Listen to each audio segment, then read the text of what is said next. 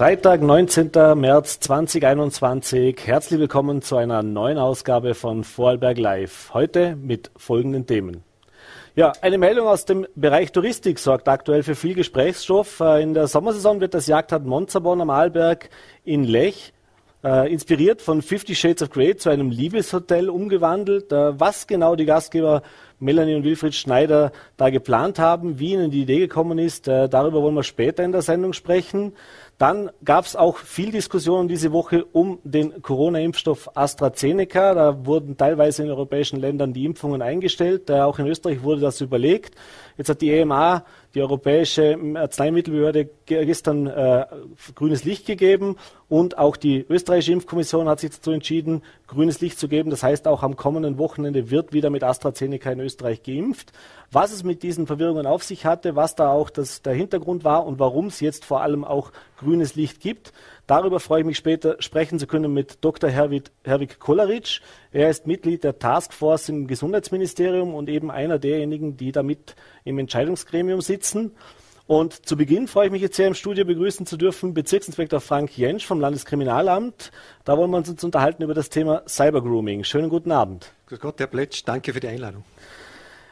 Ja, Herr Jentsch, es gab letzte Woche im deutschen Fernsehen eine relativ aufsehenerregende äh, Reportage zum Thema Cybergrooming. Vielleicht kurz zur Erklärung, da geht es darum, dass Erwachsene, vornehmlich Männer, äh, Jugendliche und Kinder im Internet kontaktieren und eben auch mit sexuellen Angeboten beziehungsweise auch mit äh, ja, Nacktbildern und so weiter hantieren und versuchen, da einen Kontakt herzustellen.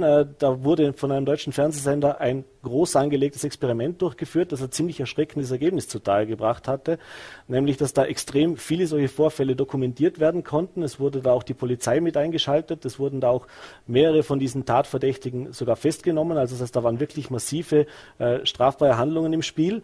Äh, deswegen wollen wir uns jetzt mal ein bisschen unterhalten, wie das dann in Österreich und in Vorarlberg aussieht. Und äh, ich würde jetzt als einleitende Frage kurz mal äh, wissen wollen, wie sieht es denn da tatsächlich aus? Ist das ein Phänomen, das Sie aus Ihrer täglichen Arbeit auch kennen? Gibt es sowas bei uns auch?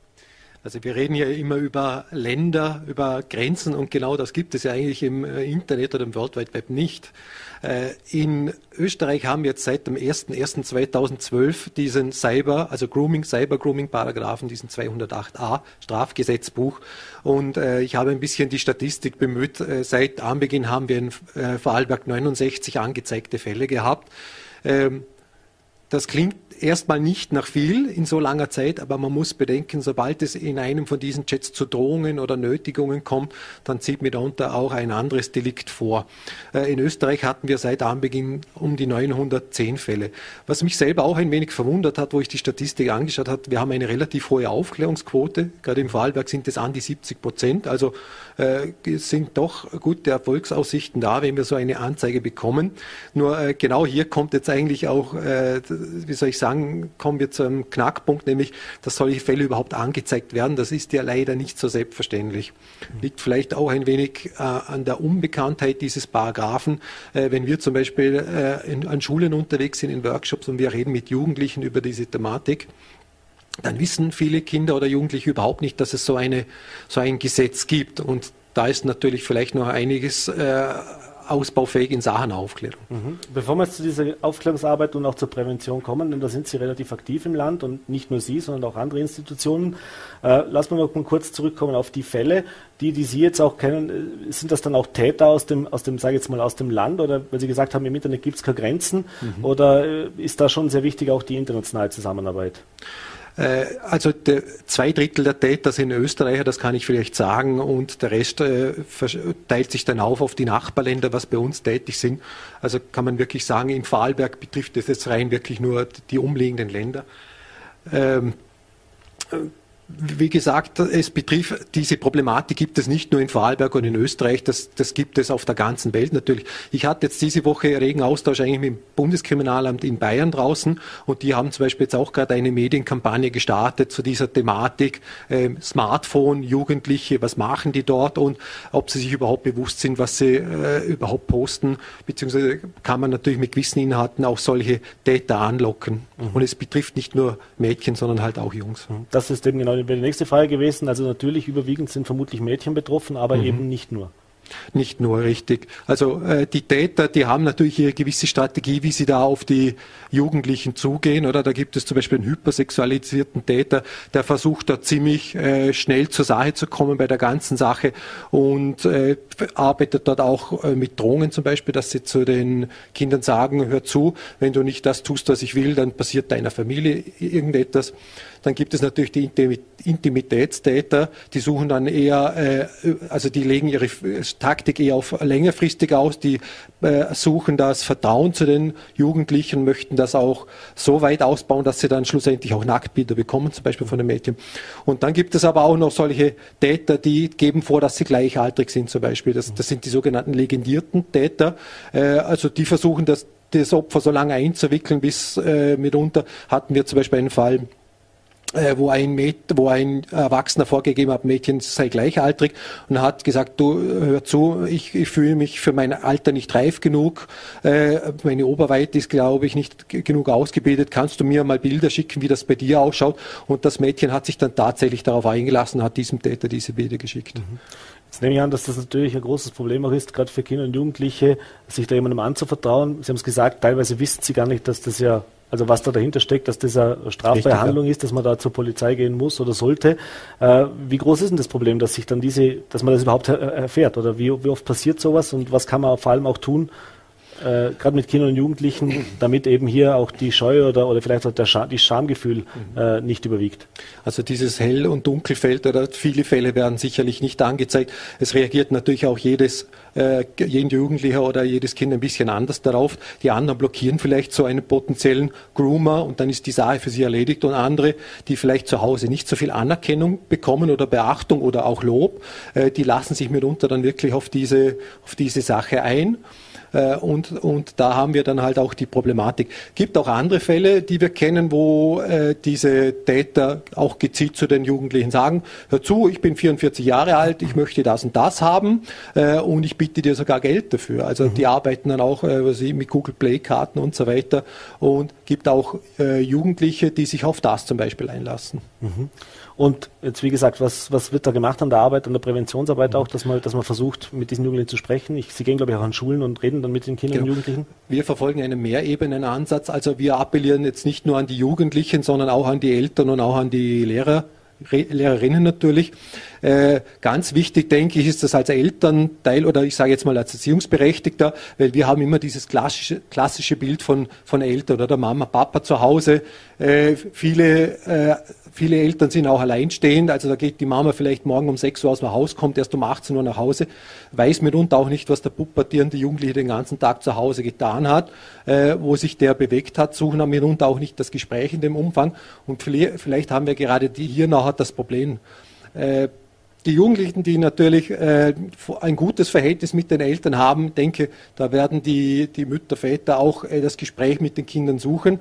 Und ich denke, wenn, wenn die Eltern natürlich auch das, das Handy gesponsert haben und auch den Handyvertrag äh, bezahlt haben, dann sollten sie sich äh, auch in, intensiv damit beschäftigen, was, was die Kinder damit machen. Mhm. Äh, und äh, was ich auch ein wichtiges Thema finde, man sollte Kinder in, in, zum Thema Selbstbehauptung auch früh genug schulen. Das, das kann eigentlich gar nicht äh, früh genug anfangen. Äh, weiß, wenn, wenn, jeder, der Kinder hat, der kennt diese Situation vom, vom Spielplatz wahrscheinlich, wenn da fremde Leute auftauchen, hat man den Kindern immer gesagt, du, wenn da jemand kommt und dich anspricht und fragt, wo wohnst du, wie heißt du und du kennst den nicht, dann red nicht mit dem, sondern äh, such einen Erwachsenen und sag dem das. Im schlimmsten Fall holt man dann die Polizei. Mhm. Äh, und wenn Jugendliche heutzutage im Internet unterwegs sind, bei Online-Spielen zum Beispiel, äh, dann bewegen sie sich auch auf, einem gewissen Rahmen auf einer Spielwiese. Äh, nur da sind dann meistens keine Erwachsenen da, die ein Auge darauf haben, was da geschieht. Und ich denke, das ist auch ein Riesenansatz, dass wir die Medienkompetenz nicht nur den Jugendlichen lehren, sondern natürlich auch den Eltern äh, und, und den Lehrpersonen in den Schulen. Mhm. Ganz kurz, vielleicht, wenn ich nach Hause äh, fü führen darf. Wir haben Projekte, mit denen wir an die Schulen gehen. Das heißt Under 18 für die Mittelschulen und Gymnasien, äh, wo wir zum einen natürlich auf das Thema Gefahren eingehen, äh, zum Thema Gewalt etc. Aber wir haben auch ein Modul dazu, das heißt Click und Check. Das betreiben wir mittlerweile auch schon äh, über 12, 13 Jahre, wo es genau um diese Themen geht. Cybermobbing, Grooming, Texting, also Sexting besser gesagt. Und da versuchen wir die Jugendlichen, wie gesagt, darauf aufmerksam zu, ma aufmerksam zu machen, was für Gefahren diese Welten mit sich bringen. Mhm. Äh, mittlerweile müssen wir sogar schon so weit gehen, dass wir an die Volksschulen gehen mit dieser Thematik. Unlängst hatten wir mal äh, eine Ausbildung im Rahmen der Schulverkehrserziehung und waren an einer Volksschule in Bregenz unterwegs, eine dritte Klasse. Da waren 23 Schüler und von diesen 23 Schülern in einer dritten Klasse Volksschule mhm. hatten 20 ein Smartphone. Mhm. Äh, ich weiß nicht, was Sie für ein Smartphone haben, aber es, es war auf jeden Fall besser Qualität als ein Smartphone. äh, und äh, ich denke, das, das hat mir ein bisschen zu denken ge gegeben, weil äh, in, man, die Fahrerprüfung macht man in der vierten Klasse Volksschule, die waren in der dritten Klasse. Mhm. Und wenn ich heutzutage eine Fahrerprüfung mache, bekomme ich eine, muss ich eine theoretische Prüfung ablegen. Ich muss äh, Grundkenntnisse nachweisen in erster Hilfe. Dann mache ich, das Fahrrad wird überprüft auf technische Mängel. Dann fahre ich unter Aufsicht von der Lehrperson oder Erwachsenen einmal die Prüfungsstrecke ab und schlussendlich kommt der große Tag unter Aufsicht der Polizei, wo ich diese Fahrerprüfung absolviere und dann bekomme ich erst meine Lenkberechtigung. Mhm. Äh, das Smartphone bekommt man mitunter schon zur Erstkommunion überreicht, also da sind die Kinder dann so sieben, acht Jahre alt und weil auch die Eltern sich meistens nicht so gut damit auskennen, wird ihnen das überreicht, äh, ohne dass man überhaupt eine Einweisung in das Ganze bekommen hat. Und dann kann man sich natürlich vorstellen, dass die Kinder da sehr schnell in einen Bereich geraten, wo sie eigentlich nicht hin sollten. Mhm. Das ist die Frage, wie kontaktieren diese Täter die Kinder? Also Sie haben es schon gesagt, Online-Game mhm. oder Online-Spiele sind so ein mhm. Thema, wo das passiert, aber auch in Chatgruppen ist, ist so ein Thema. Richtig. Äh, soziale Netzwerke, nehme ich an, wird auch so ein Thema sein. Richtig. Äh, diese Täter sind ja nicht dämlich, wenn ich es salopp sagen darf, sondern die sind eigentlich wie die alles Cyber, also wie die Cyberbetrüger auch, oder? Die erstens mal wissen sie, wie ihre Opfer ticken und zweitens äh, halten sie sich dort auf, wo viel kommuniziert wird, also die wissen, wo die Jugendlichen unterwegs sind. Äh, und drittens bedienen sie sich ganz äh, einfacher Methoden, wie sie diese äh, Jugendlichen um den Finger wickeln können. Wie gesagt, wenn jemand dabei, wenn ich, wenn ich 100 Jugendliche anschreibe und es bleiben mir schlussendlich drei, vier hängen, oder? Ja, aber das ist natürlich für ihn, für diesen Täter schon eine hohe Erfolgsquote, sage ich jetzt einmal. Oder? Dann äh, vorletzte Frage, wir sind schon fast am Ende der Zeit, aber zwei Fragen habe ich noch. Die vorletzte Frage, äh, eben das Thema der Eltern. Äh, jetzt haben wir natürlich, wenn viele uns zuhören und werden denken, um Gottes Willen, und jetzt äh, ist natürlich der erste Reflex wäre natürlich, ich kontrolliere sehr genau, was mein Kind am Internet und am Handy macht. Mhm. Aber bitte nicht heimlich. genau, da wäre jetzt genau die Frage, wie mache ich das richtig, wenn das natürlich auch ein Vertrauen, also da geht es ja um Vertrauen zwischen Kind und Eltern und mhm. da kann man natürlich sehr schnell in ein Fahrwasser hineinkommen, dass da dann auch tatsächlich zwischenmenschlich was äh, in der Familie dann in die Schieflage gerät. Mhm. Und ich glaube, es sollte auch nicht so sein, dass der, der, der Spitzel, Mama, Papa, äh, alles und jeden Schritt auf Strich und Punkt und Komma überwacht. Nein, das wäre auch kontraproduktiv, weil erstens mal verursache ich so Angst, oder? Und äh, wie, wie, wir sehen heutzutage, ohne diese digitalen Medien zu arbeiten, das ist ja praktisch unmöglich. Hätte auch kein Mensch Homeoffice machen können. Also wir müssen den Jugendlichen, also den Kindern schon zeigen, wie sie diese äh, Medien vernünftig nutzen können. Und ich denke, da ist Vertrauen aber auch ein wichtiges Thema. Also nicht blauäugig sein als Elternteil und nichts unternehmen, sondern, sondern schon hinschauen und vielleicht äh, einfache Nutzungsregeln äh, vereinbaren mit den, mit den Kindern, dass man sagt, ich möchte zum Beispiel regelmäßig angekündigt in deine Chats hineinsehen äh, und wie gesagt nicht in der Nacht um 12 Uhr ins Kinderzimmer schleichen und dann versuchen, das Handy zu knacken. Mhm. Weil ich denke, dann äh, verlieren die Jugendlichen, die Kinder das Vertrauen und sie werden dann auch versuchen, solche äh, mitunter auch technischen Sperren, die es natürlich gibt, äh, zu umgehen und zu knacken, weil die Kinder sind ja auch nicht doof. Mhm. Die schauen ein YouTube-Video an, wie kann ich das aushebeln und dann machen sie das natürlich. Mhm. Und die letzte Frage jetzt noch, äh, wenn jetzt ein Elternteil das feststellt oder ein Kind auch selber sagt, hoppala, äh, das kommt mir Spanisch vor, äh, wie soll man da am besten vorgehen? Soll man da einfach zur nächsten Polizeidienststelle gehen oder mit der Mama, mit den Eltern reden und dann gemeinsam hingehen? Wie, wie soll das am besten ablaufen? Zuerst einmal, also ich weiß, die Zeit ist jetzt knapp. Es gibt ja nicht nur die Polizei als Ansprechpartner im Bund, also in, in Vorarlberg, es gibt sehr, sehr viele Institutionen, ich sage jetzt nur die, das AHA, zum Beispiel die Jugendinfo, äh, die Koje in Bregenz und so weiter. Es gibt sehr viele. Und ich denke, da kann man äh, überall bei diesen Institutionen kann man äh, Rat und Hilfe äh, um, um Hilfe so ein safe Internet ist auch so eine Seite. Und wenn man dann wirklich merkt, da ist ein krimineller Background, äh, da ist mitunter etwas in Richtung Grooming, äh, dann kann ich immer noch zur Polizei gehen. Und das immer in Absprache mit den Kindern, weil äh, die Kinder sollten nicht Angst haben, dass sie dann sich öffnen, sondern wirklich auch den, äh, den, den Rückhalt haben von den Eltern. Mhm. Herr Jensch, vielen Dank für den Besuch im Studio und in diesen Einblick. Und natürlich werden wir auf Voller.de auch äh, zur Verfügung stellen gewisse Kontaktadressen, wo man sich hinwenden kann. Im das Notfall natürlich immer an die nächste Polizeidienststelle. Auf alle Fälle. Danke Dankeschön. Schönen Abend. Ja, und wir wechseln jetzt das Thema von einem Thema, das natürlich jetzt nicht ganz so einfach ist, zum nächsten Thema, das auch für viel Diskussionen sorgt, nämlich die Thematik Corona und Corona-Impfung. Und wir schalten jetzt nach Wien, äh, wo mir zugeschaltet ist der Herr Dr. So, Kolaritsch, wenn ich es jetzt richtig rausbringe, vom Impfgremium in Wien. Ja, schönen guten Abend nach Wien, Herr Dr. Kolaritsch. Vielen Dank, dass Sie sich die Zeit genommen haben, uns hier im Studio einen Besuch abzustatten. Bitte gerne. Herr, äh, Herr Dr. Kolleritsch, äh, jetzt gab es in den letzten Tagen, wenn nicht sagen schon seit letzter Woche, eigentlich viele Diskussionen um einen Impfstoff, nämlich um AstraZeneca. Äh, es gab da auch viel Aufregung darum. Jetzt hat man gestern nachdem ja auch einige Länder die Impfungen damit gestoppt haben und auch in Österreich man sich das mal vorbehalten hat, äh, Entscheidung sowohl der Europäischen äh, Kommission beziehungsweise auch des nationalen Impfgremiums, dem Sie ja auch äh, beiwohnen, äh, die Empfehlung, dass man mit dieser Impfung weitermacht. Äh, jetzt wird ab dem Wochenende auch in Vorarlberg, wir haben es schon gehört, äh, wieder mit AstraZeneca geimpft. ich glaube 1600 Impfdosen sind da in Vorarlberg dafür veranschlagt. jetzt einmal die erste Frage an Sie. wie mit wie wenig oder mit wie viel Bauchweh äh, geht man jetzt weiter in diese Impfung mit all diesen Unwissen oder Unsicherheiten oder auch diesen Meldungen, die man die letzten Tage gehört hat? Ja, der springende Punkt ist, dass eben jetzt die Unsicherheiten deutlich geringer geworden sind. Äh, das Problem war ja, dass es einzelne Meldungen über äh, Vakzine assoziierte Probleme gegeben hat, die man nicht genau hat zuordnen können. Man hat nicht genau gewusst, hängt es jetzt zusammen oder hängt es nicht zusammen. Und deswegen war es wichtig, dass die Europäische Arzneimittelagentur jetzt hergegangen ist und die Daten von über 20 Millionen verabreichten Impfstoffen von AstraZeneca ausgewertet hat, was da im Zusammenhang eben an äh, Problemen gemeldet worden ist und festgestellt hat, generell gibt es keine Häufung von äh, sogenannten Blutgerinnselereignissen bei diesen äh, äh, Personen.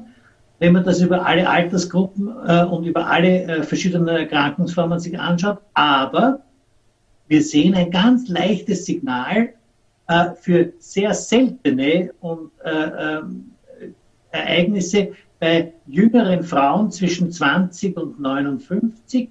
Seltene Ereignisse sind gemeint äh, sogenannte Sinusvenenthrombosen. Das sind Thrombosen, die sich im Bereich der ableitenden Gehirnvenen abspielen. Mhm. Äh, nun, gleichzeitig war es natürlich auch wichtig, nicht nur Kenntnis zu halten, aha, hier gibt es ein Signal, sondern will man natürlich auch wissen, ist das jetzt häufig oder wie häufig ist das? Und auch das kann man jetzt zumindest vorläufig quantifizieren. Es ist deutlich seltener als 1 zu 100.000 verabreichten Impfungen. Mhm. Es ist eine extrem seltene Sache. Daher ist auch die EMA noch sehr vorsichtig und sagt, wir nehmen es jetzt wohl als Hinweis auf, aber wir machen daraus jetzt sozusagen keine Staatsaffäre, und sagen, na ja, also deswegen kann man diesen Impfstoff womöglich nicht verwenden. Sondern es ist so wie bei vielen anderen Impfstoffen ebenfalls halt einfach ein Hinweis darauf, dass so etwas im Zusammenhang mit der Impfung auftreten könnte, dass man darauf vorbereitet sein soll und entsprechend reagieren soll. Mhm. Jetzt sind Sie ja Infektiologe und auch äh, langjähriger Impfmediziner. Das heißt, wenn wir gerade diese Frage noch nachschieben können, äh, wie muss man das sich mit anderen Impfstoffen äh, vergleichen, die es ist immer der Vorwurf, dass jetzt diese Corona-Impfstoffe natürlich ganz neu sind, dass die nicht getestet sind, dass die Langzeitfolgen nicht erfolgt sind. Und natürlich den Kritikern ist das Wasser auf die Mühlen, wenn die jetzt sagen, aha, wir haben es ja gesagt, da gibt es Nebenwirkungen, da gibt es irgendwas, das ist doch nicht so sicher, wie man uns weiß machen will. Äh, vielleicht können wir das ein bisschen in den Konsens auch ziehen mit, mit anderen Impfungen oder, oder was das bedeutet, 1 zu ja. 100.000. Nun, ganz kurz ist einmal, also zunächst einmal ein, ein grundlegendes Thema bei der Sache ist, es gibt ein sehr schönen alten Satz von einem berühmten deutschen Pharmakologen, Gustav Buschinski, der Geist, der gesagt, wenn ein Medikament keine Nebenwirkung hat, dann hat es auch mit hoher Sicherheit keine Hauptwirkung. Mhm. Das heißt, es ist einfach ein naturgegebenes Gesetz, dass wirksame medizinische Maßnahmen auch Begleiterscheinungen haben. Und das gilt auch für Impfungen. Und wenn man zum Beispiel jetzt äh, das Thema äh, äh Blättchenarmut, also Thrombopenie anspricht, so wissen wir seit vielen, vielen, vielen Jahrzehnten, dass zum Beispiel die Masernimpfung eine Häufigkeit von ein bis drei Fällen von sogenannter idiopathischer thrombozytopenischer Purpura hat. Also das ist eine äh, Form von äh, Thrombopenie, die sogar mit leichten Hautblutungen hergehen kann. Das wissen wir, auf das sind wir eingestellt. Das tritt bei den kleinen Kindern, die geimpft sind, gelegentlich einmal auf. Es ist gut beherrschbar und daher gibt es damit keine Probleme. Oder ein anderes sehr schönes Beispiel, Sie können sich, Sie vielleicht nicht, weil Sie sind zu jung, aber die Älteren unter Ihnen noch an das schöne Stück Zucker erinnern, das man gegen die Kinderlähmung äh, geschluckt hat. Nun, wir haben das alle im großen Vertrauen gemacht, äh, haben aber genau gewusst, dass etwa einer von 400 bis 500.000 Personen, die das nehmen, eine Impfpoliomyelitis bekommt. Das heißt, durch die Impfung eine echte Polio mit allem drum und dran. Mhm. Also mit anderen Worten, äh, oder die Bockenimpfung, von der rede ich gar nicht, weil das war eine, würde, würde heute sicher keine Zulassung mehr bekommen, weil sie so viele Nebenwirkungen gehabt hat. Aber Tatsache ist, auch Impfungen dürfen Nebenwirkungen haben. Wichtig mhm. ist, dass wir wissen, äh, was, was es ist und dass wir den Patienten darüber aufklären können und dass er dann für sich selbst eine Abwägung von persönlichem Nutzen und Risiko machen. Mhm. Denn es ist letztlich seine Entscheidung. Wir haben keine Impfpflicht und daher soll jeder bitte sich überlegen, ob er bereit ist, das Erkrankungsrisiko zu tragen, das beträchtlich ist übrigens bei Covid-19, oder ob er sagt, also ich nehme dieses sehr geringe Impfrisiko in Kauf. Übrigens ein sehr schöner plastischer Vergleich. Äh, die Chance, im täglichen Straßenverkehr ums Leben zu kommen, ist äh, etwa vier bis zehnmal höher ja, als äh, ähm, äh, das Impfrisiko. Also mit anderen Worten, kaum jemand wird sich das äh, ins Gedächtnis rufen, wenn er in der Früh ins Auto einsteigt. Mhm. Äh, jetzt ist natürlich AstraZeneca nur einer der Impfstoffe und äh, Sie haben es gerade gesagt, äh, jetzt muss man natürlich andere Aufklärung auch bei den Patienten betreiben. Gibt es jetzt irgendwelche Hinweise bzw. irgendwelche neuen Guidelines sozusagen auch, die man jetzt von Ihrer Seite oder von Ihrem von Ihrer Gremium auch empfiehlt, dass man jetzt eben an die an die Impfstraßen ausgibt, was man, den, was man den Patienten sagen soll, dass diese Patienten, die mit dem AstraZeneca geimpft werden und vielleicht eben aus dieser genannten Personengruppe stammen, äh, anders ja, gemonitort werden im Nachhinein der Impfung oder, oder ist es nur das Bewusstsein zu schaffen und eben ein bisschen aufmerksamer zu sein? Es ist in erster Linie äh, dazu da, ein gewisses Bewusstsein zu schaffen. Und natürlich wird man jetzt äh, AstraZeneca-Geimpfte darauf hinweisen, dass wenn plötzliche gesundheitliche Beeinträchtigungen ab dem dritten, vierten Tag nach der Impfung, also das ist schon nach diesen üblichen geringfügigen Impfreaktionen, die an der Impfstelle auftreten können und ein bisschen Fieber etc. Also wenn dann plötzlich eine Befindlichkeitsstörung eintritt, also die vor allem zum Beispiel Kopfschmerzen, Schwindel, äh, Sehstörungen, äh, eine Luftnot, äh, so, wenn so etwas dergleichen auftritt, dass dann halt die Patienten entsprechend alarmiert sind und sich rasch in ärztliche äh, Behandlung begeben man ist sich mittlerweile schon fast sicher, dass man weiß, äh, worauf diese äh, seltenen Nebenwirkungen zurückzuführen sind. Und zwar scheint das ein spezieller immunologischer Abwehrmechanismus zu sein. Und das bedeutet letztlich auch, dass man bereits eine Therapie hat. Forschern in Greifswald ist es mittlerweile gelungen herauszufinden. Und man kann das also tadellos behandeln. Äh, mit anderen Worten, wenn man es rechtzeitig erkennt, äh, ist es an sich zwar unangenehm für den Betroffenen, aber sicherlich etwas, wo man sagen muss, es ist beherrschbar. Mhm. Jetzt gibt es ja, wie gesagt, äh, sehr viel, sehr viel Unsicherheit trotzdem noch. Jetzt haben wir versucht, natürlich schon ein bisschen was da auch zu entkräften. Nichtsdestotrotz äh, hat man letztes Wochenende gesehen, dass in Vorarlberg zum Beispiel 400 äh, Impfwillige sich abgemeldet haben, wieder von der Impfung mit AstraZeneca.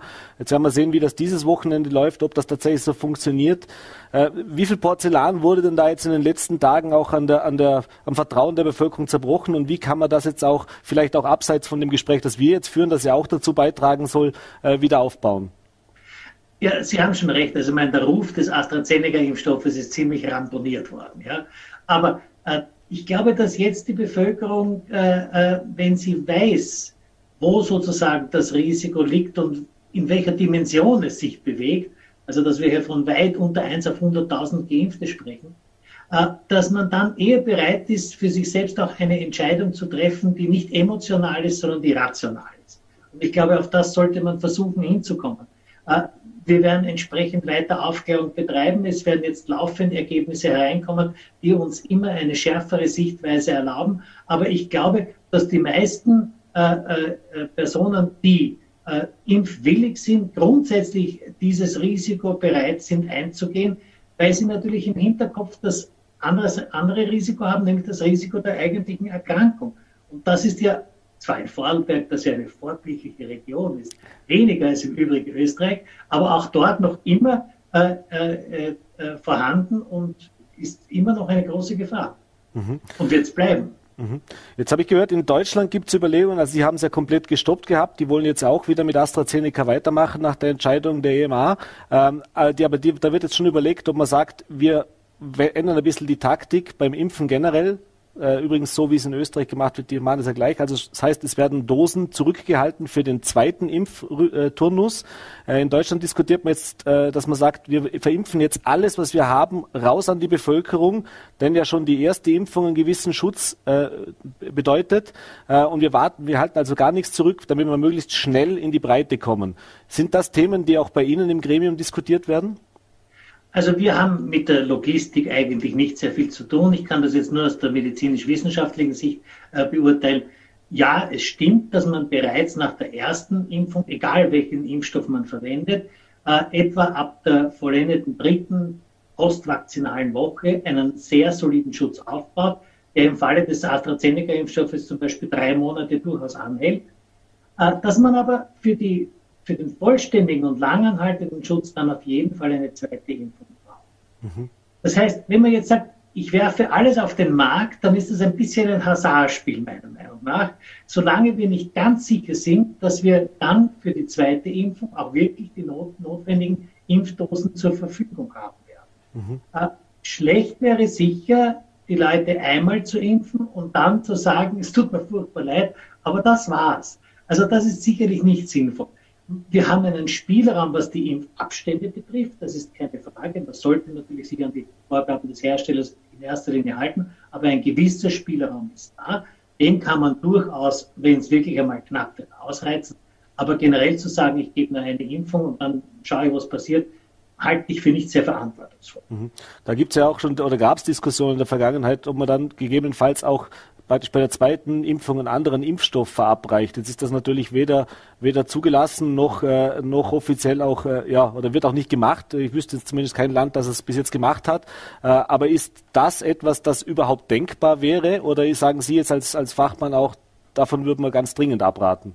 Also denkbar ist es ohne Frage. Nur solange wir null äh, äh, Daten dazu haben, das heißt, es nie angeschaut worden ist, kann man es bitte eigentlich aus ethischen Gründen nicht machen. Weil unsere äh, Patienten, die wir impfen, sind ja bitte keine Versuchskaninchen. Mhm.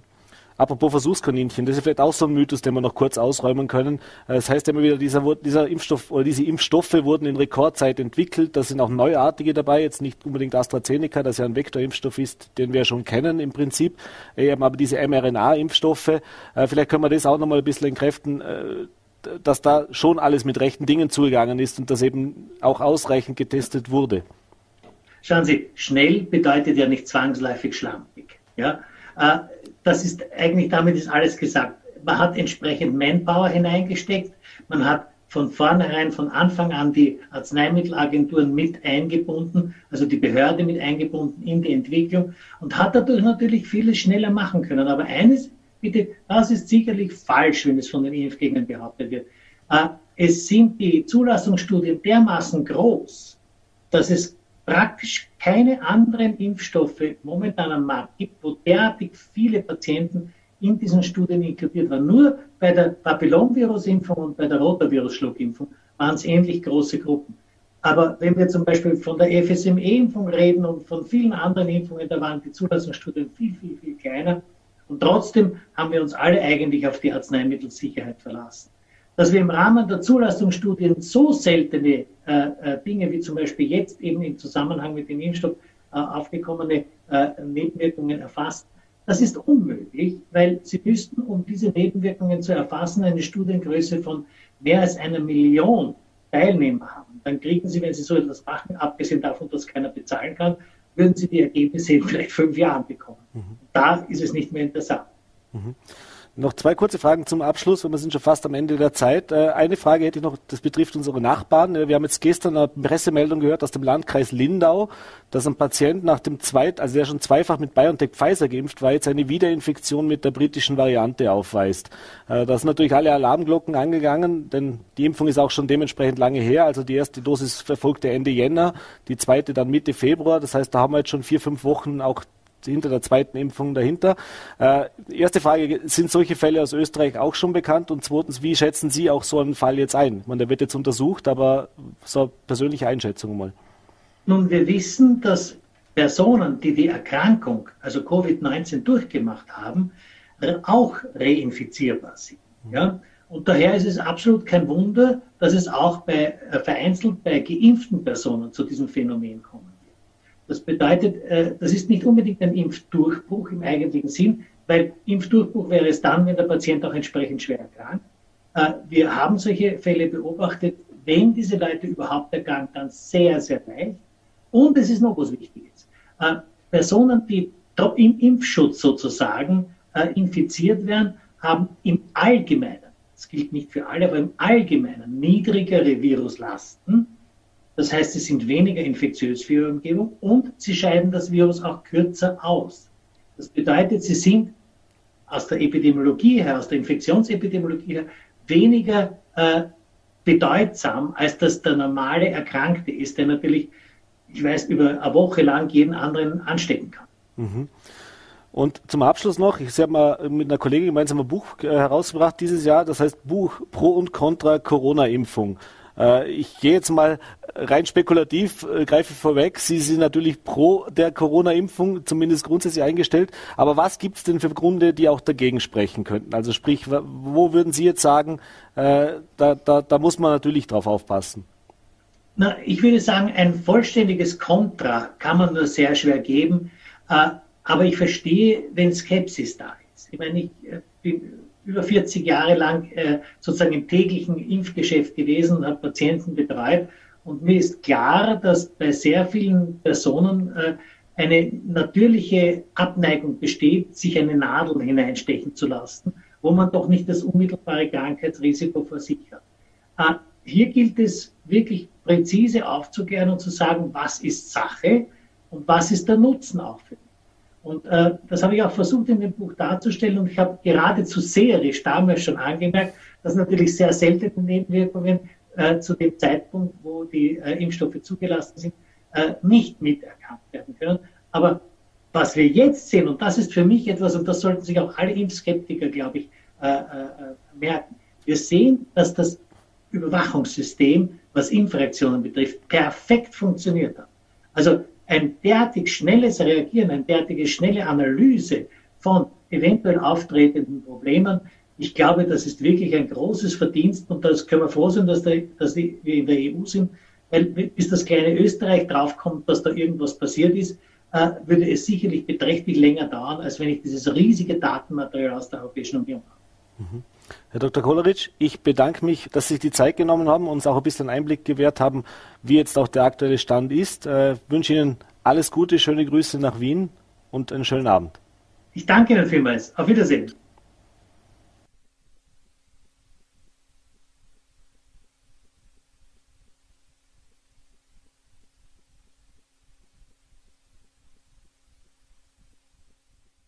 Schönen Arlberg und ich freue mich sehr begrüßen zu dürfen Familie Schneider im Jagdhaus Monzabon. Schönen guten Abend. Guten Abend, Herr Pletsch, und danke für die Einladung. Guten Abend. Sehr gerne. Ja, danke, dass Sie sich kurzfristig auch die Zeit genommen haben. Ich glaube, äh, seit gestern dürfte das Telefon vermutlich bei Ihnen nicht mehr stillgestanden sein. Das ist richtig, ja. Es waren sehr viele Anrufe äh, und durchaus positive. Und ja, gibt Geht, viele Jetzt äh, erklären wir nochmal für alle, die dies heute noch nicht gelesen haben, äh, was nicht so viele Vorarlberger sein dürften. Denn es ist sicher ein Thema, das heute bei uns auf der Seite auch für die meisten Diskussionen gesorgt hat. Äh, Sie haben ja ein Hotel am Arlberg und Sie haben sich jetzt entschieden, äh, das ist ein normales Zwei-Saisonen-Hotel. Äh, Sie haben im vor allem im Winter auch viele Familien und Kinder. Und jetzt haben sie sich aber entschieden, für diese Sommersaison was ganz Neues auszuprobieren. Äh, frei nach Christian Grey und äh, Fifty Shades of Grey äh, ist die Idee aufgekommen, hier ein kleines Liebesnest, ein Liebeshotel speziell für Erwachsene zu machen. Vielleicht fangen wir mal mit dem Anfang an. Wie kam es denn zu dieser Idee?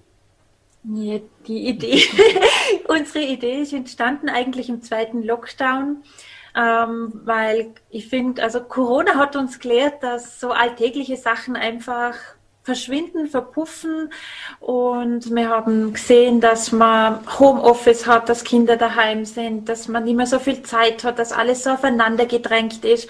Und da ist eigentlich unsere Idee mit unserem Team heraus und unserem Sohn gestartet, dass wir eigentlich Zeit für zwei jemand schenken möchten. Also Zeit, dass man zueinander findet, das Knistern wieder erleben darf, verliebt sein darf, ohne dass man Angst haben muss, dass jemand ins Zimmer klatscht, dass die Kinder kommen, die Oma vielleicht reinkommt, sondern einfach, dass man sich wiederfinden darf und die Verliebtheit wieder spüren darf. Also das ist der Hintergrundgedanke unseres Sommerkonzepts. Mhm.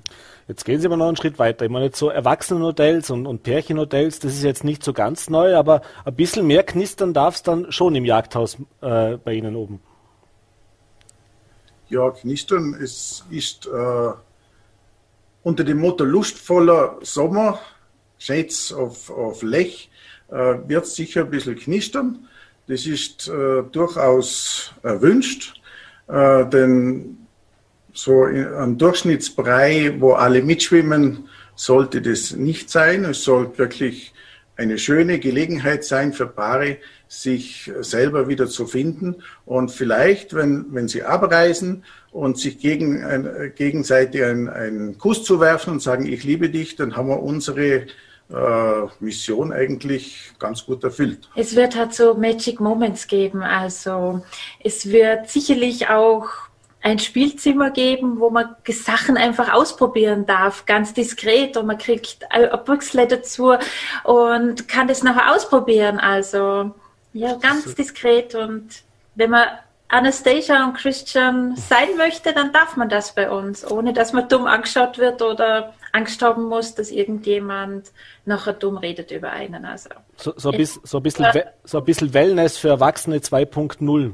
kann man sich da wohl vorstellen. Ja, es wird halt bestimmtes, also das Kopfkino, glaube ich, läuft sehr hoch und es wird verschiedene Boxen geben, es wird bestimmte Angebote geben. Man kann sich Liebesdinge buchen, man kann sich Erdbeeren und Sahne und Eiswürfel aufs Zimmer stellen. Wir schaffen einen Raum, wo man Gänsehaut bekommt und was ausleben darf. Und das kann man alles praktisch dazu buchen und dabei genussvoll essen, trinken, sich von unserem Sohn, dem Diplom-Sommelier und Sake-Sommelier verwöhnen lassen, zwei Haubenküche genießen und dabei Spaß haben. Mhm. Ja. Jetzt Jetzt hat das sicher für einige Diskussionen gesorgt, nicht nur erst durch die Pressemeldungen, aber Sie auch davor im, im Dorf. Sie haben gesagt, es sind viele positive Rückmeldungen gekommen. Gab es auch schon Vorbehalte? Vorbehalte, es gibt immer zwei Seiten der Medaille. Vorbehalte gibt es äh, sicher auf der einen Seite, viel Zustimmung gibt es auf der anderen Seite. Ich möchte es da gar nicht bewerten, aber ich glaube, Liebe und Zweisamkeit ist eigentlich auf der ganzen Welt sehr wichtig. Mhm.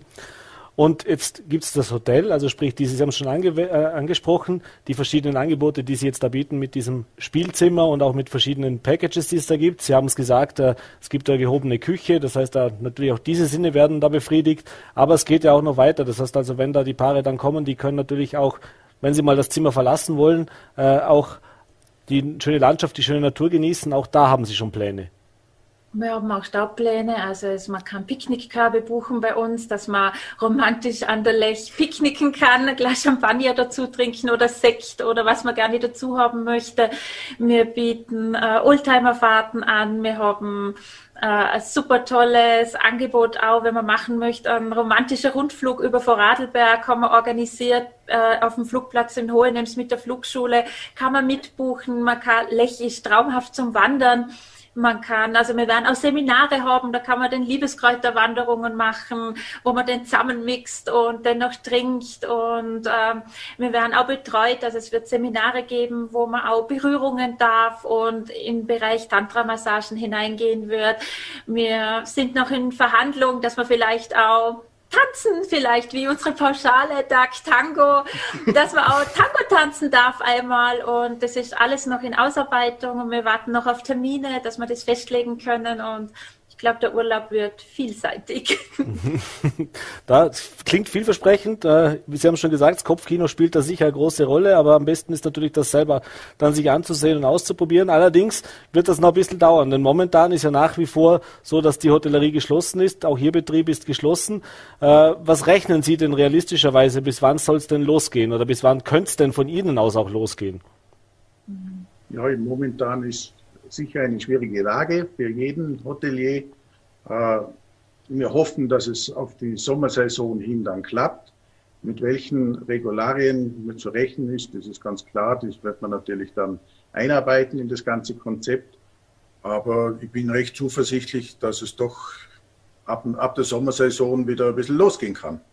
Also unser Team und mir, wir sind jetzt mal fest davon überzeugt, dass wir es alle schaffen werden. Und ich wünsche das auch allen Hotels, dass wir es wirklich bald schaffen. Und wir öffnen, wenn alles gut geht, am 30. Juni und freuen uns für alle Häuser, wo vorher schon aufsperren dürfen und alle Häuser auch wieder mit Leben befüllen dürfen. Und traut euch, seid innovativ, wir leben damit und man darf ab und zu ein bisschen verrückt sein. Und jeder sehnt sich nach Zweisamkeit und ja, auf unser Haus jetzt bezogen. und wir freuen uns eben darauf und wir wünschen allen das Beste und auch allen anderen Hotels eben einen super Start und traut euch ein bisschen verrückt zu sein, ja. Ein, einen schöneren Schlusssatz hätte man fast nicht finden können. Äh, diesen Optimismus, den nehmen wir gerne mit äh, und senden ihn auch raus ins Land. Äh, den können wir sicher brauchen und es ist auch schön zu sehen, dass es trotz der schweren Situation innovative Ideen gibt, äh, die vielleicht auch mal ein bisschen verrückter sind, die mal was Neues zeigen. Uns, äh, wir sind auf jeden Fall schon sehr gespannt, wie das Ganze dann werden wird. Äh, ich glaube nicht nur wir und ich wünsche Ihnen natürlich viele Buchungen und dass es möglichst bald wieder losgeht. Bedanke mich, dass Sie sich die Zeit genommen haben und in der Zwischenzeit mal gesund lieber und alles Gute. Das wünschen wir auch und danke vielmals. Tschüss, das Lech. Ja, meine Damen und Herren, und das war's auch schon fast wieder mit der heutigen Sendung. Zum Abschluss darf ich noch ein bisschen Werbung in eigener Sache machen. Äh, morgen am Samstag 19.30 Uhr ist es soweit die zweite Ausgabe unserer Tonight Show Clubhouse, äh, wo Joachim Anger gemeinsam mit mir durchs Programm führt, wird ausgestrahlt. Äh, ich würde mich freuen, wenn Sie Lust und Laune haben, da reinzuschauen. Äh, auch hier bei Vollberg Live bedanke ich mich heute wieder fürs Dabeisein und wir sehen uns, wenn Sie mögen, am Montag wieder. Ich wünsche Ihnen ein schönes Wochenende und gesund bleiben.